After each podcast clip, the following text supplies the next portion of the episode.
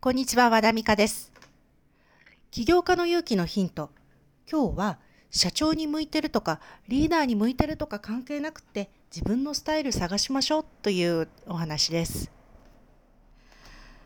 よく私は参謀タイプなんですとか、えーリーダーをサポートするタイプなんです。えー自分がリーダーになるのは想像できませんとかあるいは自分が経営者として向いてないかもしれません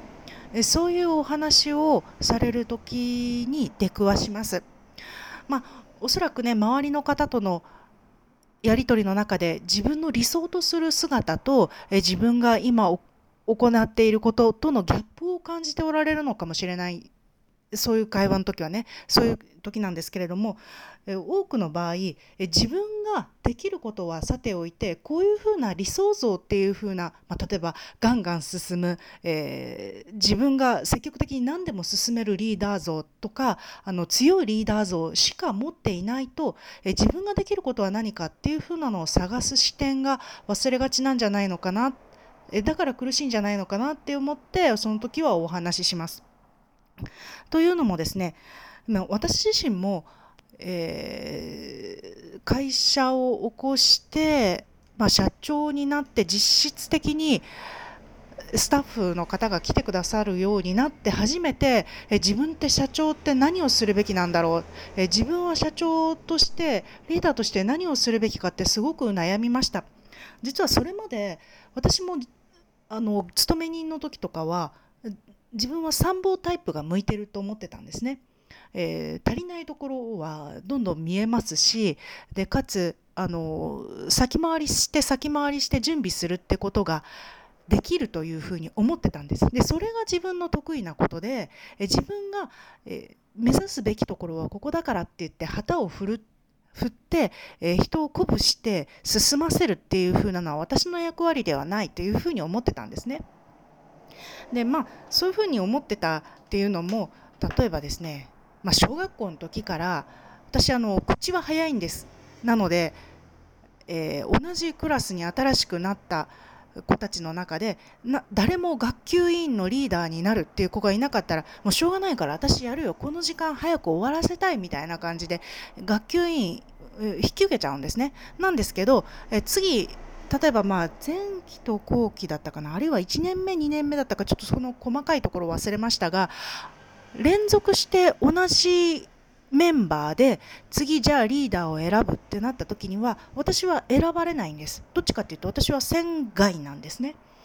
だってまあリーダーっぽいことをしないからです。私は単にリーダーの役がいない時にリーダーとして、えお役を引き受けただけだったんですねっていうふうな思いが非常に大きくてリーダーには向いてないとか私は社長に向いてないんじゃないかって思ってた時があったんですけれども結局私は私のできることでしか社長ができない経営者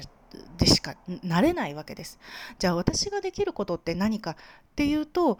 まあ基本未来を語ることが大好き。で私はあのビジョンを語ることが大好き。これをやったらえこういうふうにやっていこうよって、まあ、例えば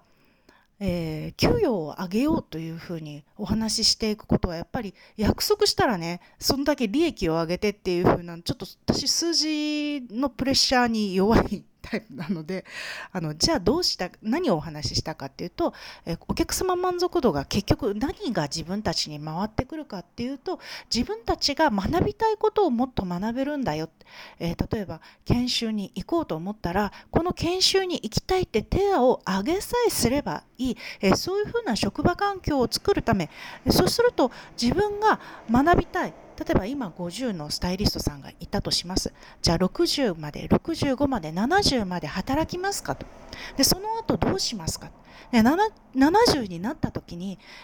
60になった時に自分はどんな働き方をしていたいかそれを考えて今やっていくこと今までやってきたことプラスこれから何をやったらいいのかあるいはそれをどうブラッシュアップしたらいいのかどう見せていったらいいのか一緒に考えようよそのための時間を一緒にとっていこうよっていうお話をしていました。まあそれがね通じる言い方をができたかどうかはまた別として私はガンガン引っ張っていってでモチベーションを上げるっていうタイプではないんですね。えじゃあ未来を一緒にどう作っていこうかってそういうことなら話せます。ということで私ができること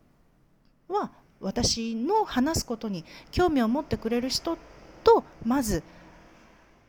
その世界を広げていくっていうことができることだったんですね。